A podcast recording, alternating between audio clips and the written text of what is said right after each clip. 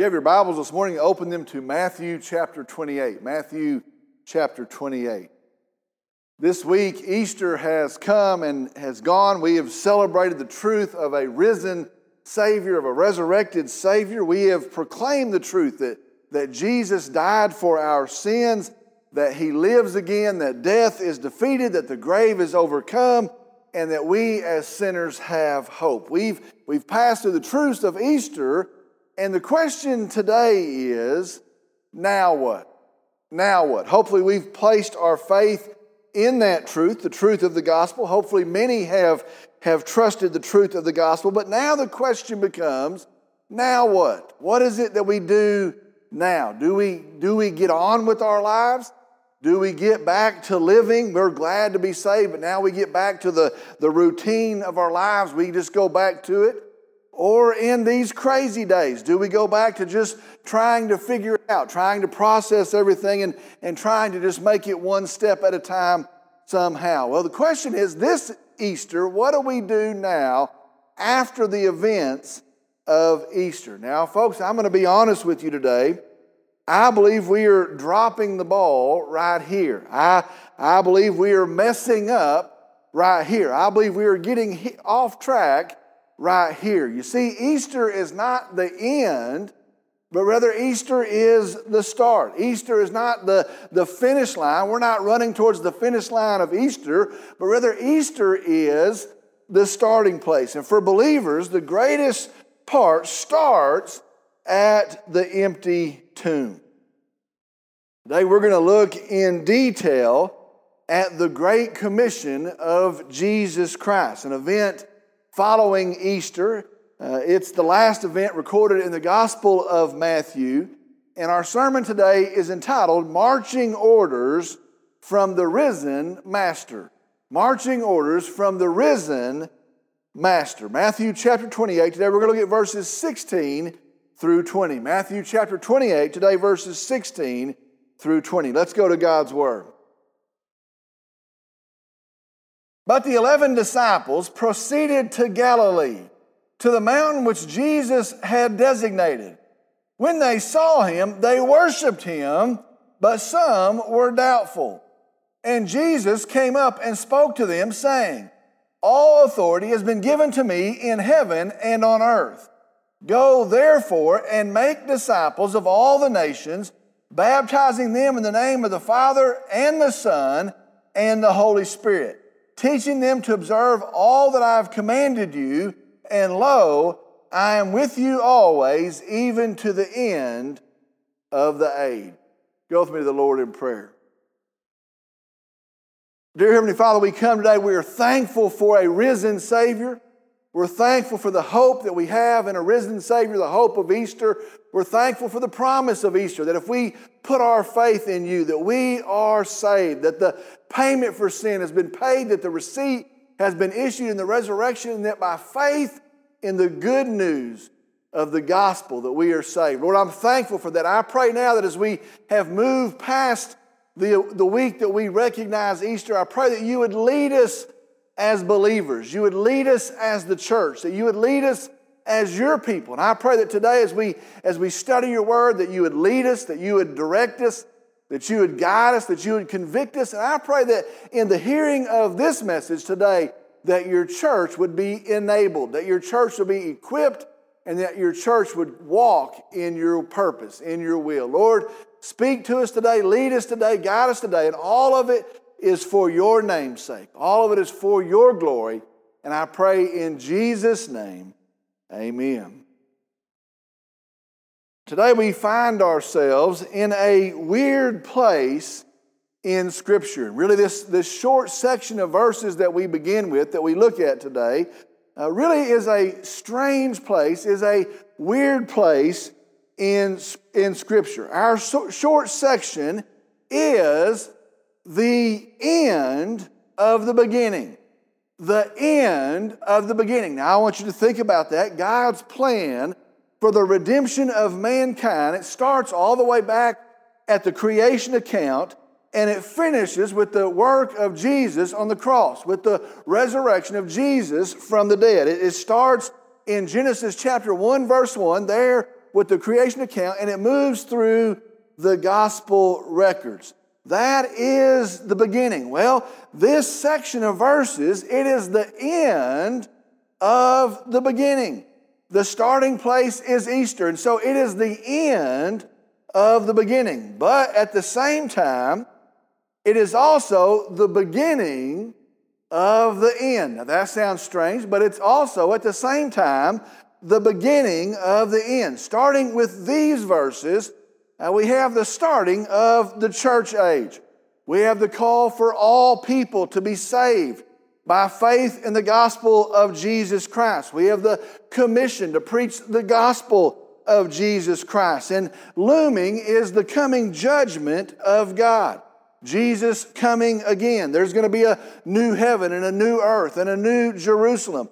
And so understand this section of verses, it is also the beginning of the end. And so, what a weird thing. It is the end of the beginning, and it's also the beginning of the end. This little slice of verses that we're looking at today. Well, it is in that section of verses that we find our answer today to the question so what's next?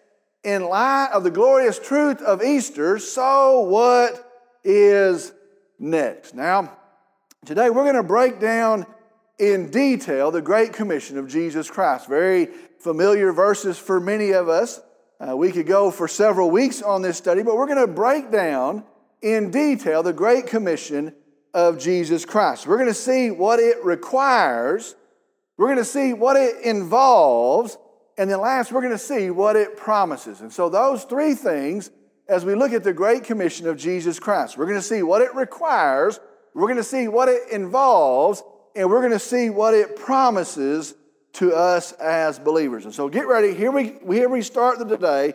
What does it require? The Great Commission of Jesus Christ, what does it require? If we're to take serious the Great Commission, if we are to actually carry out the Great Commission, what does it require? Well, the first thing it requires is full obedience. It requires full obedience. If we are to carry out the Great Commission of Jesus Christ, it requires full obedience. Let's start looking in verse 16. It says this but the eleven disciples proceeded to Galilee to the mountain which Jesus had designated. But the eleven disciples proceeded to Galilee to the mountain which Jesus had designated. Now that, that seems simple enough. Uh, understand after, very quick after the resurrection, in verse 10, Jesus tells them these directions. Verse 10 says this then Jesus said to them, Do not be afraid. Go and take word to my brethren, that's an awesome word, my brothers, to leave for Galilee, and there they will see me. He tells them after the resurrection, he will meet them in Galilee. Well, understand it's now been three or perhaps even four weeks after the resurrection. And the Bible says the 11, they have proceeded they have made their way to Galilee. They have made the way to, the Bible says, to the place, to the mountain. Notice it says that he designated. So see this. He said, Go to this place, to this mountain, and, and arrive there at this time. And the, the record is they go and they do, and they arrive, and it is exactly as Jesus has said. Now, see this as we begin today. This is not in obedience to the Great Commission. We're going to talk about that in a second. But rather, this is in obedience to the words of Jesus. Notice, he said, Do this. And that's exactly what they did. Friend, understand the first requirement to fulfill the Great Commission of Jesus Christ is that believers would say, I am ready to obey.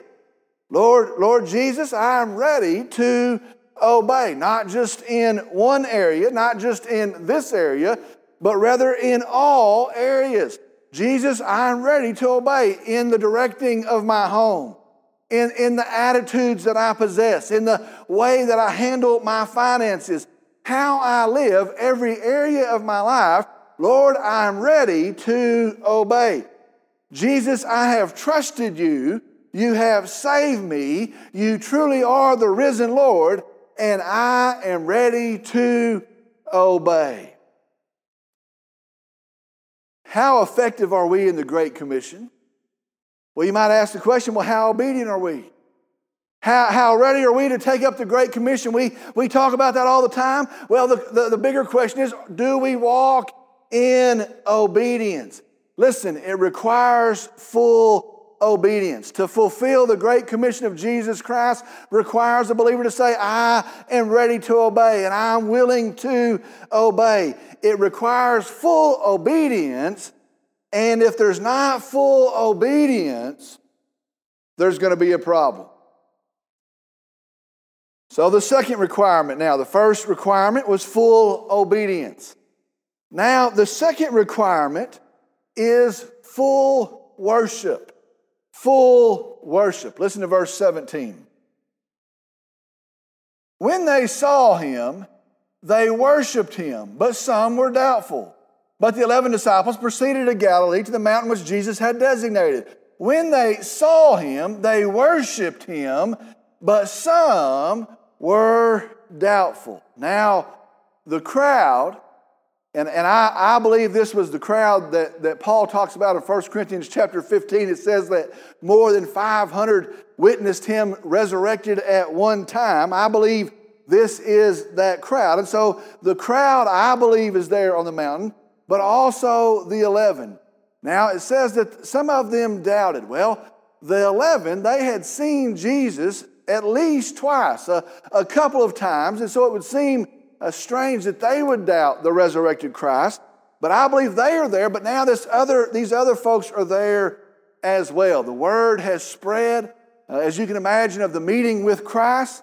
And so I believe it is at this time that there is this large crowd. And it says that some were doubtful, some doubted. That, that word translates were perplexed. They were perplexed. And I, I think about that. That's not out of character. Now they, they couldn't understand. This was a strange thing. They are, they are perplexed. It was a crazy thing. And then, and then it says, and when they saw him, they worshiped.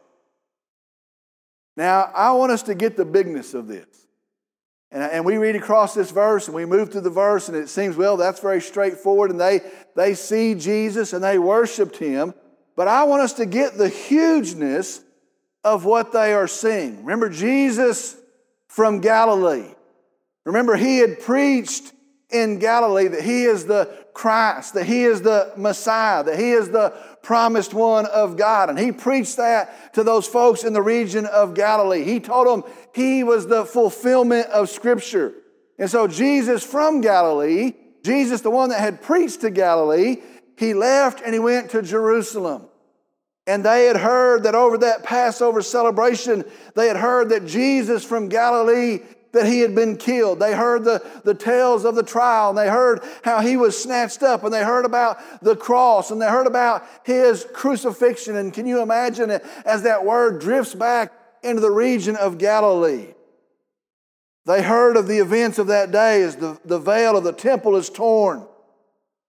They heard that he was dead and they, they took him off the cross and they placed him in a grave. Jesus of Galilee, he's not coming back to Galilee. He's placed in a grave there in Jerusalem. He's dead. And they had heard a strange account that the grave was empty.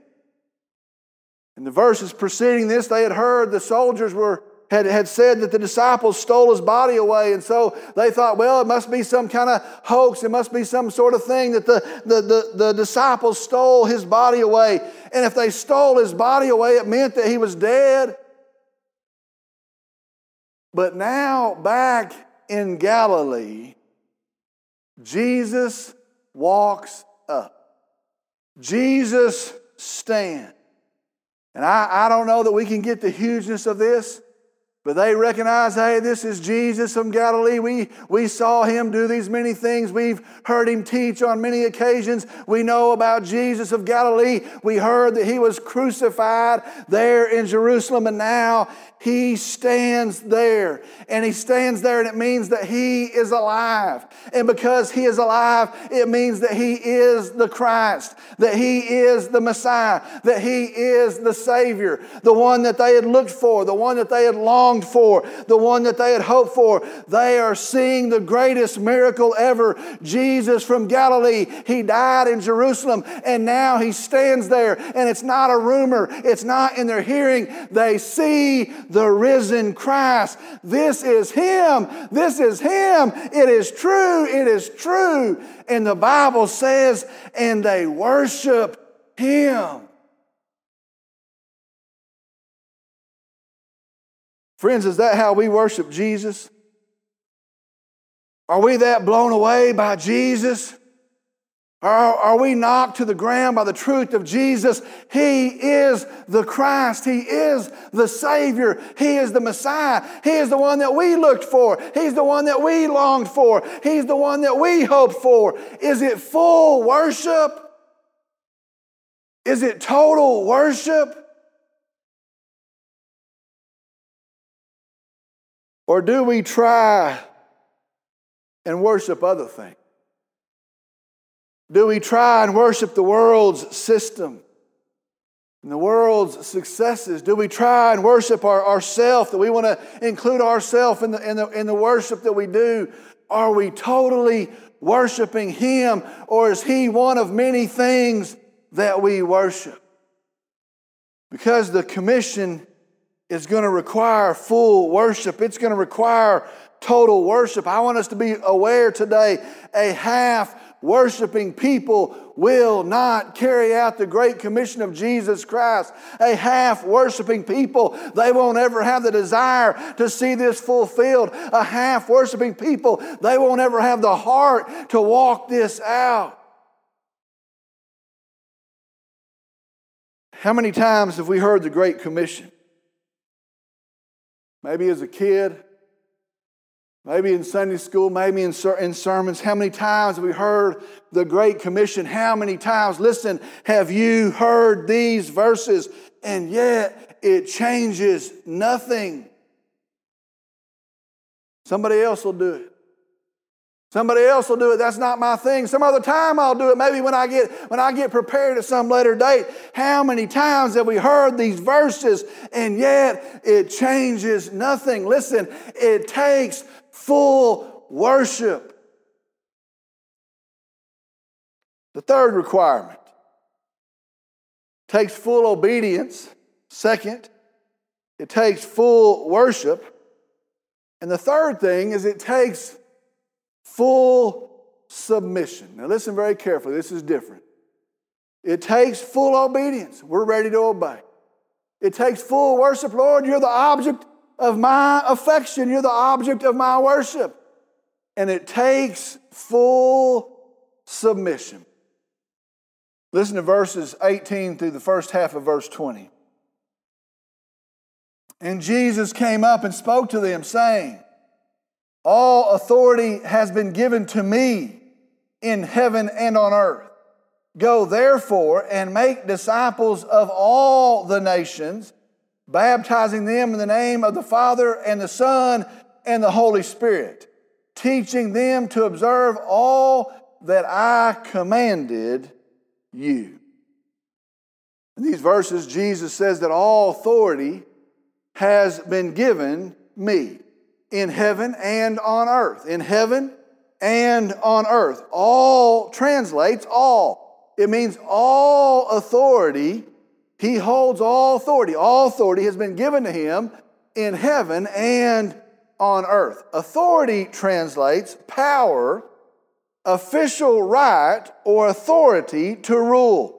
The Father has given that to him. He possesses all of it, the Bible says the power, official right, or authority to rule. He is the ruler, he holds all authority. And then it says in verse 19, Go therefore. Notice the word therefore. All authority is given to him. He is the ruler. Go, therefore. Now, the therefore is because of the statement of verse 18. Now, add all this together. He is the ruler. He has all authority in heaven and on earth. He holds all authority.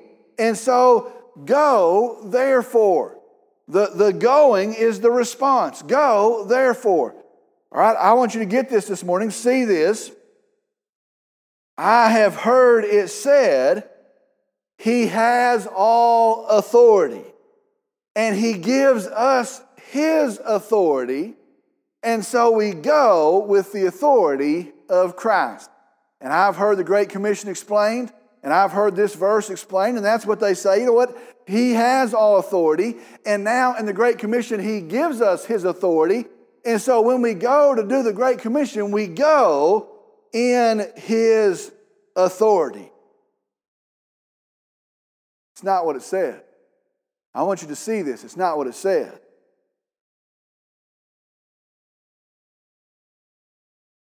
All authority has been given to me in heaven and on earth. Go, therefore, and make disciples of all nations, baptizing them in the name of the Father and the Son and the Holy Spirit, teaching them to observe all that I've commanded you.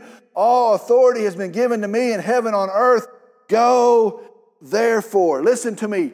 We go in his authority. Yes, the Bible is going to tell us that. We go as his ambassadors, as though he were making a plea through us. Yes, the Bible says that. But this says we go therefore. We go because of his authority. I want you to see what this means. This means we go because he has commanded us to go. We go in submission to his authority. He tells them, I possess all authority, I reign, and I have sovereign power. All power I have, therefore you go. We go in submission to his authority. That, that is big. He is the ruler, and He tells us in, in these verses, He commands us. This is what we do as followers of Jesus Christ. This is our requirement as believers. And if we are to walk in obedience, if we are to walk in His will, if we are to obey His voice, this is what we do. We need to understand that the Great Commission requires our submission to this command. This is a command of God. It's not a suggestion, it's not something for the upper level to try and attempt. This is the command of God, and it will be carried out when we submit to this command of God. If, if you are, if we are not carrying this out, I want to say very clearly today we are rebelling against God. We are rejecting the word, the truth of God. And I want you to understand today we are sinning against God. Well, that's not my thing. That's not my thing. I've got other things I do. I serve in other ways. That's not my thing. That's, that's not how He made me. Do you know? That's not how He made me. I'm not that person. Somebody else will do it. The, the preacher will do it. Somebody else will do it. That's not my thing. Listen, the command to a person who has trusted Jesus Christ, the command to believers is to carry out this commission, and to not do so is a sin. I never heard that as a kid heard the Great Commission, I, I held it as a lofty goal that maybe someday I'd, I'd try. We praised all the missionaries. They, they took it up, they did it. No one ever told me this is a command, and we do it in total submission to Jesus Christ, and to not do it, it is a sin.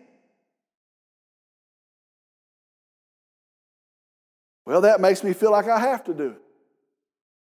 I can already hear it. Well, that makes me feel like I have to do it. I, am not sure I like that.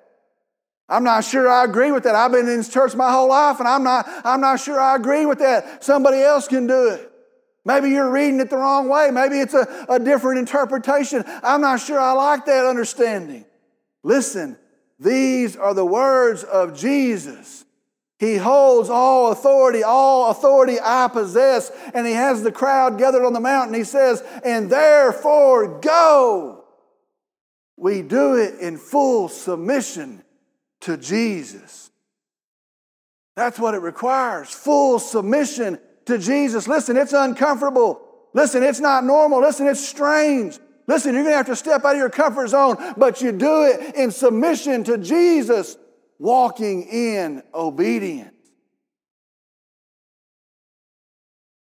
So that's what it requires. And I could, I could stop right here and I could go on. That's what it requires. And we say, well, baptisms are down across the land, baptisms are down across our denominations, salvations are down, church participation is down. This is what it requires to carry out the Great Commission of Jesus Christ. There are requirements. This is what it requires.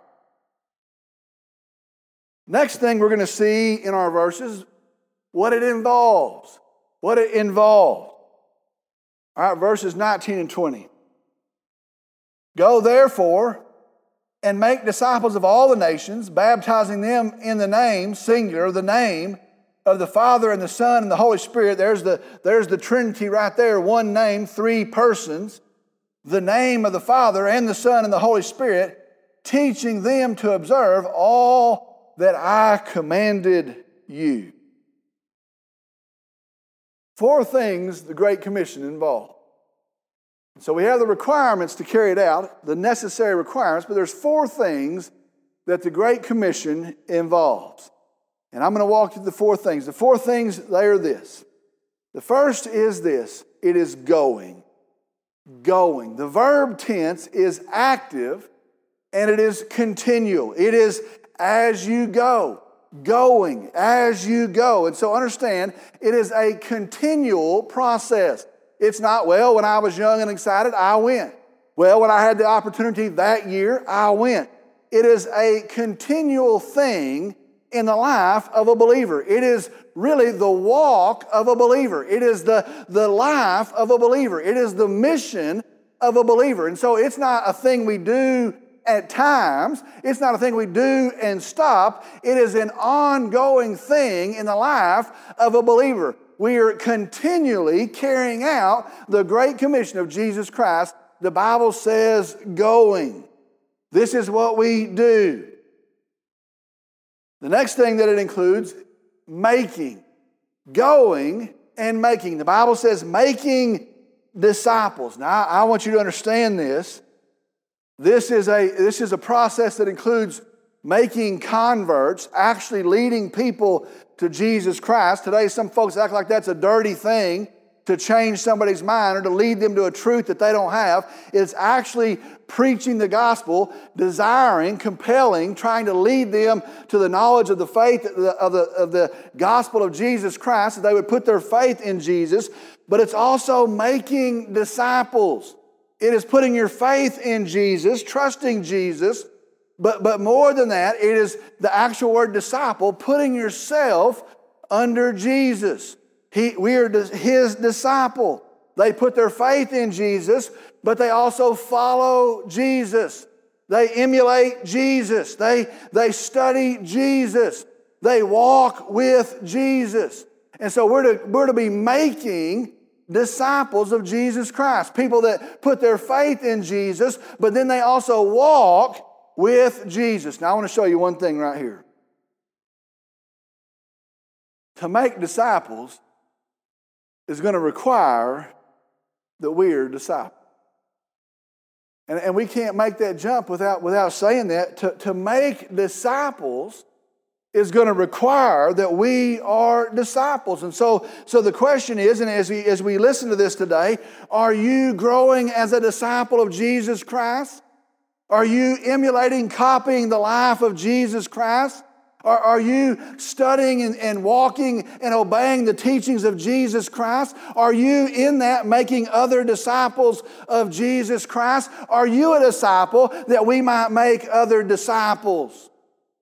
The mission of Calvary Baptist Church, we've said it for some years now, it is to make disciples that would make other disciples. That's why we exist. That is the commission of Jesus Christ, that we would make disciples that would make other disciples. It requires first that we would be disciple.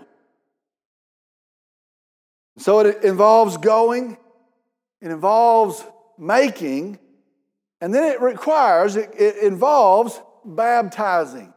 That's what the verse says baptizing them in the name of the Father, the Son, and the Holy Spirit, baptizing them. It literally translates immersing them. Now, there's a, there's a lot of discussion on what this may mean. I'll tell you what it means.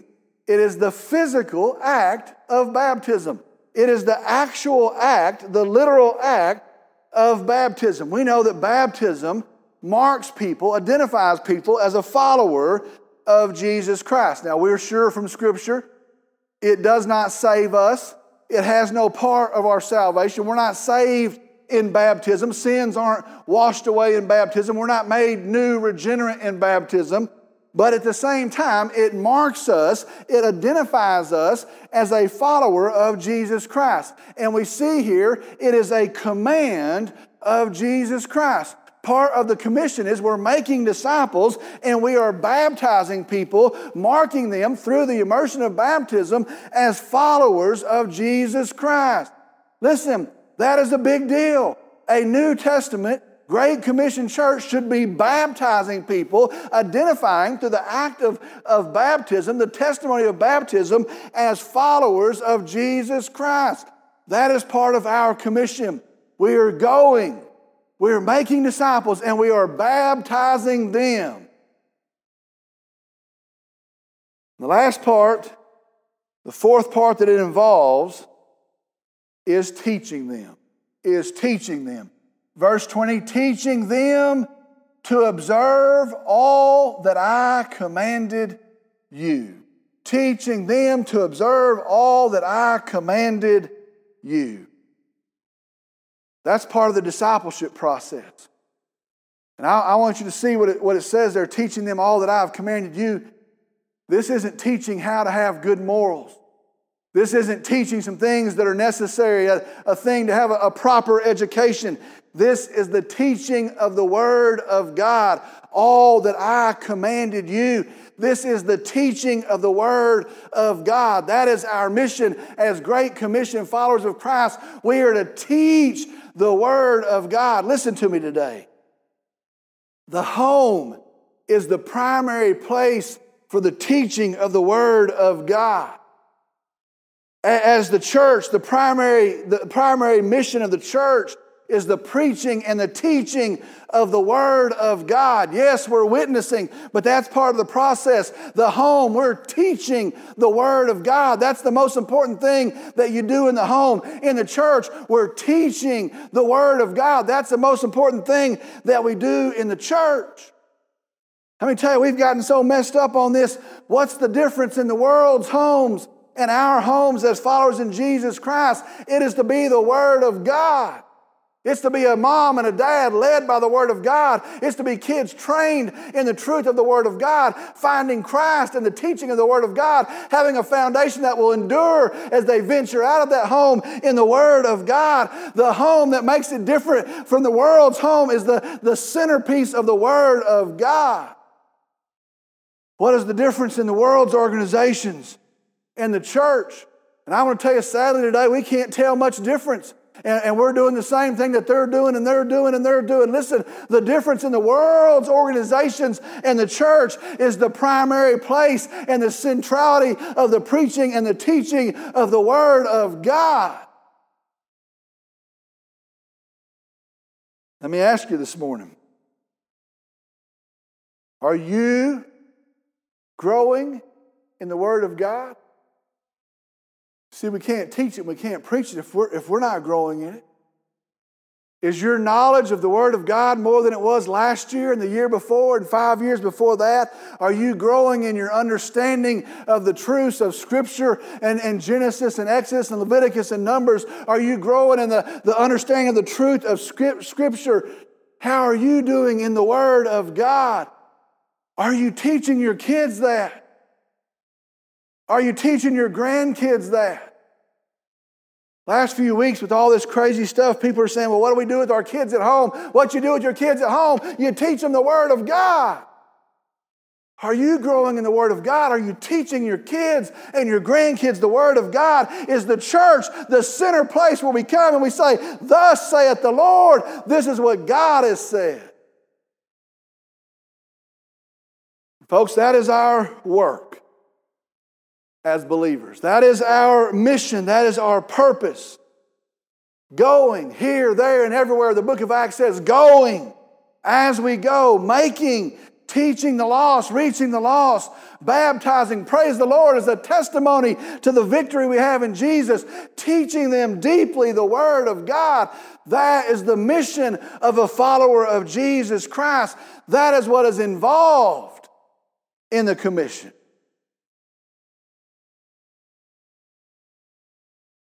The last piece of it, we're going to see what it promises.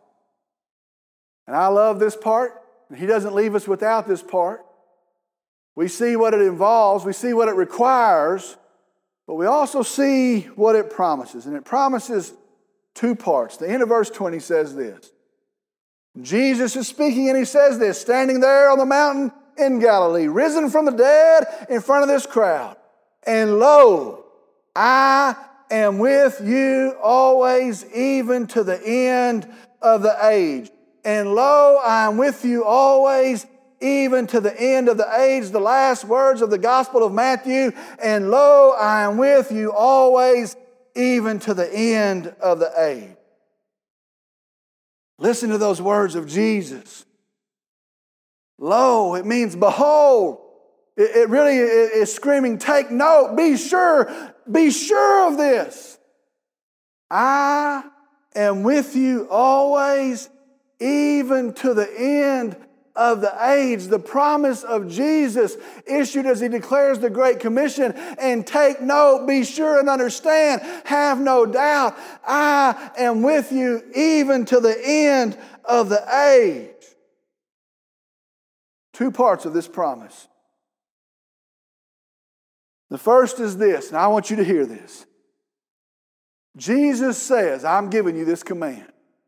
I'm giving you this command. I have all authority in heaven and on earth. I have all authority. I'm giving you this command. But then he says this, and I will be with you in it. His spiritual presence, he says, it will be with you in it. That is the promise of our Savior Jesus. I, I hear folks today and they say, Oh, I want to walk with Jesus. Oh, if I could be close to Jesus. Oh, if I could just know His presence, and there's, there's books written on that and formulas given on that. If I could just be close to Jesus, I want to stay close to Jesus. Listen, His presence is promised to you always in this commission. As you take up this commission, He says, Always I will be with you. And you come along and it's 2,000 years later and you say, Oh, I'd have liked to have seen him that day. I'd have liked to have been on that mountain that day. And you know what? I'm not good enough to take up this commission. Maybe those folks were, but I don't know my past. I'm not good enough. You say, I'm not bold enough to take up this commission. I don't have that, that kind of strength. I don't have those kind of words. I'm not bold enough. I'm not smart enough. No one will ever listen to me. This makes me nervous. And Jesus says, You can count on the promise, I am with you always. Do you see that? I am with you always. Do you believe that? The last part of the promise is this this age will end. Do you understand that? This age will end. The Bible says, Jesus says, even to the end of the age. That's good news for us as believers. Listen, that's good news for us as believers. This age will come to an end. There will be a day, and I can count on it. I can trust in it. Just as He came the first time, He will come the next time. And there is coming an age where there'll be no more sickness, There'll be no more sorrow. There will be no more death, no more suffering. There'll be no more sin, no sin, no consequence of sin, no stain of sin. Sin will be forever gone. And the Bible says we will be with Jesus, actually, physically with Jesus. Oh, I'm looking forward to that day. This day will end, this age will end. It's good news for believers. But be very sure, for many, in fact, the Bible says for most, that'll not be a good day. In fact, it'll be the most terrible day ever. That'll be the most terrible day anybody can ever imagine. Those on that day that are in their sins, they will stay for eternity in their sins. Those that perish outside of Christ, they will perish and they will be in the process of perishing, the Bible says, for all eternity. And those that are lost on that day forever will be lost. And there won't be any other chances. There won't be an extension of God's grace on that day. It becomes final. And the Bible says, and there will be weeping, and there will be wailing, and there'll be gnashing of teeth, and they will be filled with regret. Oh, can you imagine the regret? Only if, only if, and an eternity of, of regret sets in, and the wrath of God, the wrath, the anger of God held for all these years is going to be poured on them, and their portion will be in hell, and there will be no hope. No hope that it gets better. No hope that God's grace will come and be extended to them. No hope that there's going to be days ahead that it eases up. There will be no hope. Their hope is extinguished. Their hope goes out, and it's an eternity that goes on and on and on. There is no hope. Folks, be clear. It is in these days, these days, that we have the good news that can save them from those days. Do you understand? That's this age. That's the day we're walking in. God's grace is offered to them. By faith in Jesus, they're restored, renewed, they're saved from the wrath of God. It is in these days that the message of the gospel is the power of God unto salvation. And so that is what we do after Easter. My lands, what else would we do? My lands, what could be more important than that? In these days, we hold the word of life, the power of God unto salvation. What else would we do, my land? Let us be faithful. And Jesus came up and spoke to them, saying, All authority has been given to me in heaven and on earth. Go, therefore, and make disciples of all the nations, baptizing them in the name of the Father and the Son and the Holy Spirit, teaching them to observe all that I commanded you. And lo, I am with you always even to the end of the age. Let us be faithful. Let's pray. Heavenly Father, we come and I'm thankful for the truth of your word. And I'm thankful that it's in your grace and your kindness that I am saved, that we are saved, that we have the possibility of being saved. Lord, I'm thankful that your mercy and your grace are great, driven by your love that's not even able to be calculated by us. Lord, I also know there's coming a day when it'll be too late. And those that have rejected you, those that have walked in rebellion will forever face the consequence, the punishment for that rebellion. Lord, I know that we as the church, that we as believers, we hold the good news. We hold the words of life. Lord, I pray that we would preach them in these days. I pray that we would, we would tell others of them. I pray that we would proclaim them. I pray we'd be obedient. We'd be submitting to your plan, your will. And Lord, I pray in the power of the Holy Spirit of God, in the name of Jesus and the gospel that saves, that folks would be saved, that they would be held back, Lord, that they would be saved. Use us for that. Encourage us for that. Shape us for that. Help us to be obedient to that. Lord, let us be faithful. Lord, I'm thankful you gave us a chance. Lord, I'm thankful that you're patient and kind, desiring that not one should perish. I pray, Lord, that your church, your people, that were faithful in those days.